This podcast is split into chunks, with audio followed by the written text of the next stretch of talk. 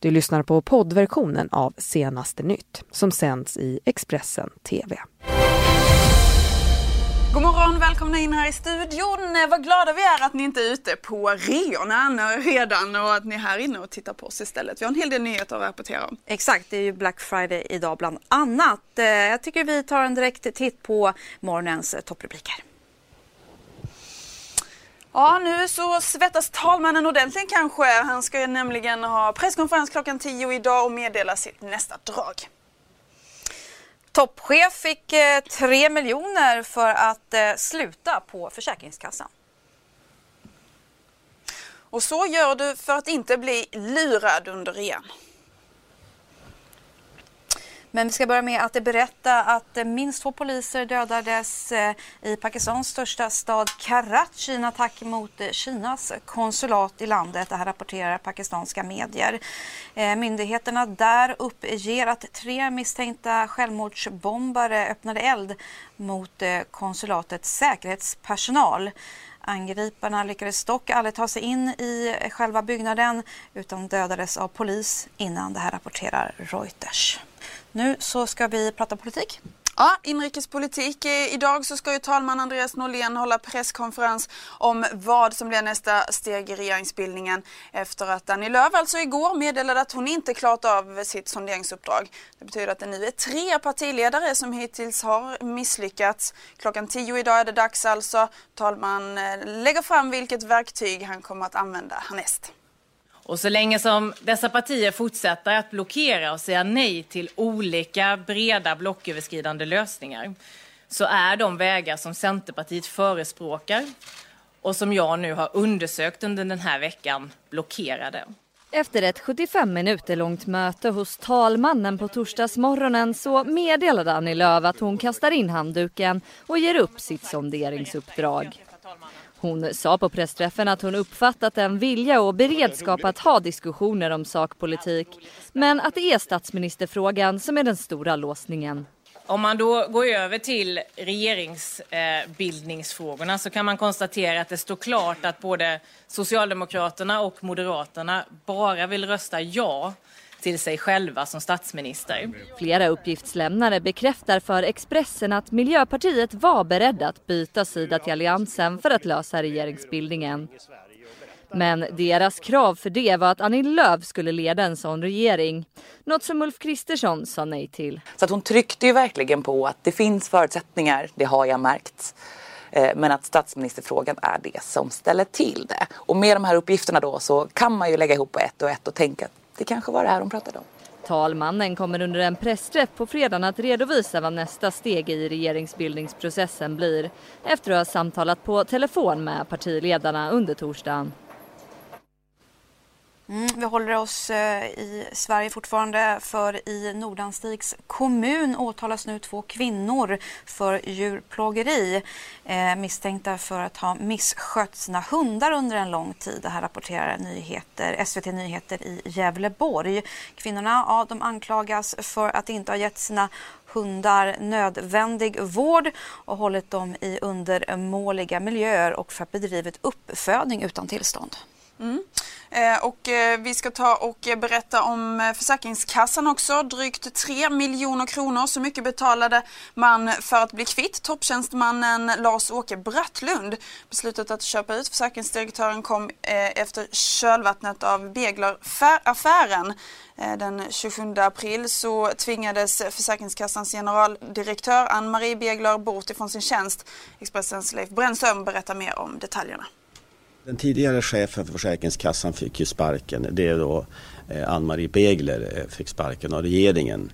Vad som har hänt nu, eh, eller nu, det skedde egentligen redan i somras, det var då att hennes närmaste medarbetare eh, Lars-Åke Brattlund heter han, eh, som då är försäkringskassedirektör och ansvarig för sjukförsäkringsfrågorna, det som har varit den heta saken för regeringen inför valet.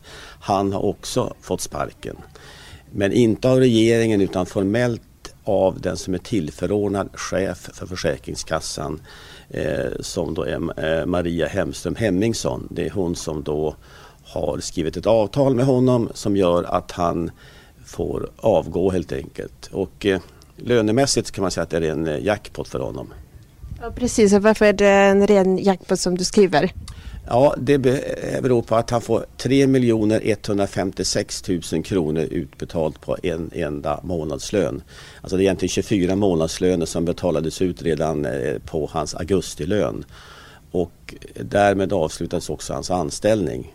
Det som gör saken extra bekant är att eh, det sker ingen så kallad avräkning i händelse av att han får något annat jobb.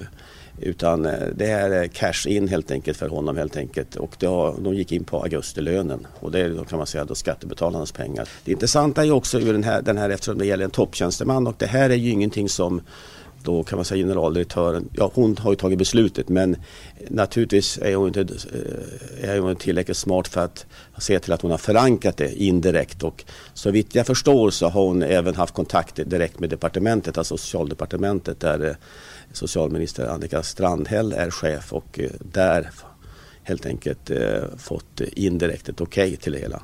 Har du träffat på några liknande historier på Försäkringskassan?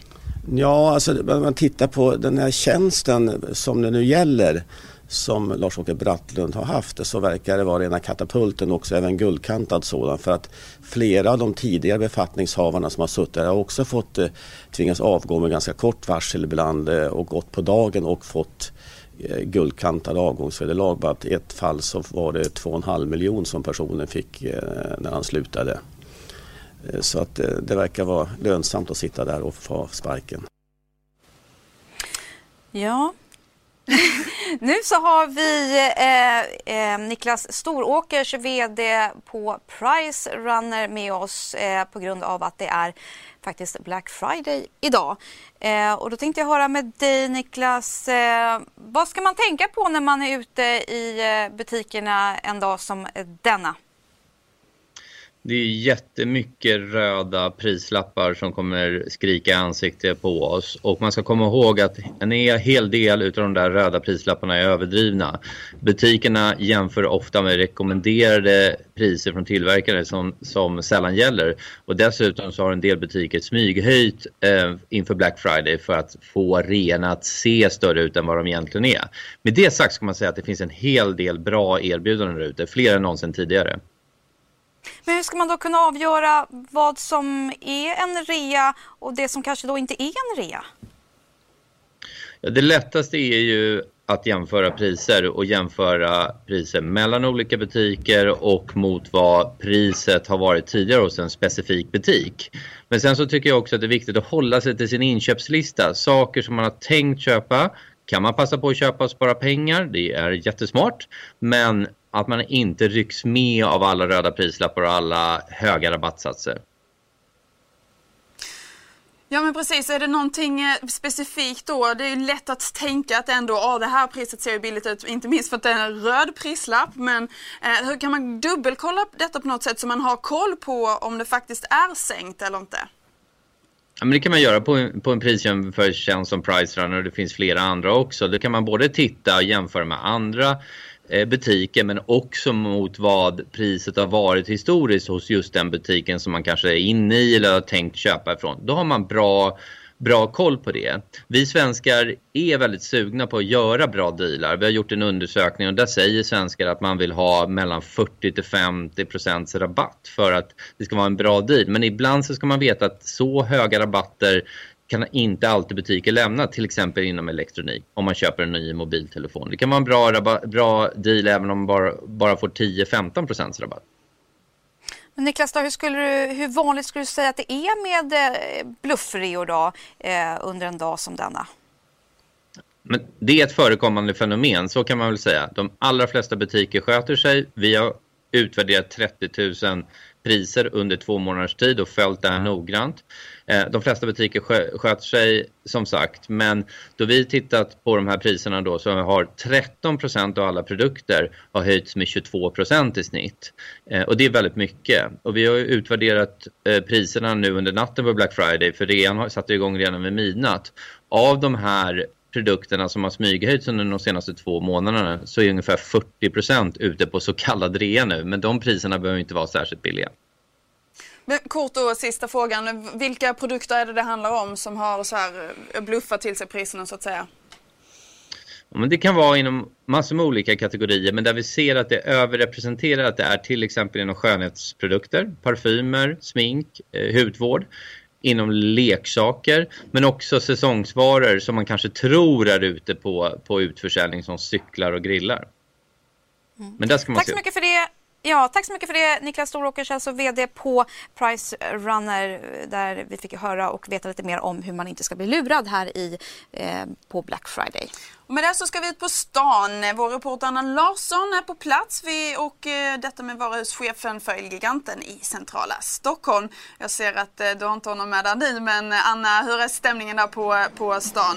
Är det många som är shoppingsugna? Ja, men det är ändå några som har besökt Elgiganten här på Kungsgatan och jag har faktiskt med mig varuhuschefen. Har du, eh, eh, hur har ni förberett er för Black Friday? Ja, vi har laddat för det här länge nu då, för det här är vår största försäljningsdag på hela året och det är den roligaste dagen på hela året. Så att eh, vi är fullt rustade att ta emot alla kunder som kommer.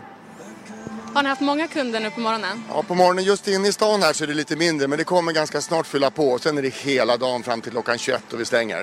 Så det kommer vara fullt nu då. Så att, eh, vi märker också att det är en ökad näthandel nu, ökar med ganska mycket. Vi startade redan 22.00 igår. Så att många sitter hemma och handlar på nätet men många vill också komma hit och handla. Så det kommer. Nu på senare tid har det varit en klimatdebatt om eh, eh, privatpersoners eh, konsumerande. Har ni märkt någon skillnad från tidigare år? Ja, vad vi märker är att speciellt nu Black Friday att folk köper, många kunder köper lite dyrare saker som man har lite längre, lite finare tv-apparater med lägre strömförbrukning eller även vitvarorna. Så vi märker att man vill ha grejer som håller lite längre. Så jag tror folk är medvetna om det. Eh, Och det gynnar oss också förstås. Jättebra. Då lämnar jag över till er i studion. Mm, vi tackar för det Anna. Vi rundar av lite grann eh, just den här sändningen men vi är strax tillbaka, eller hur? Ja men det, vi, det blir ännu mer ifrån Black Friday redan så häng kvar i våra sändningar. Du har lyssnat på poddversionen av Senaste nytt. Alla Expressens poddar och program hittar du på Expressen.se och i Expressen TV. Ansvarig utgivare är Thomas Mattsson. Ett poddtips från Podplay. I podden Något Kaiko garanterar östgötarna Brutti och jag, Davva, dig en stor dos skratt. Där följer jag pladask för köttätandet igen. Man är lite som en jävla vampyr. Man har fått lite blodsmak och då måste man ha mer.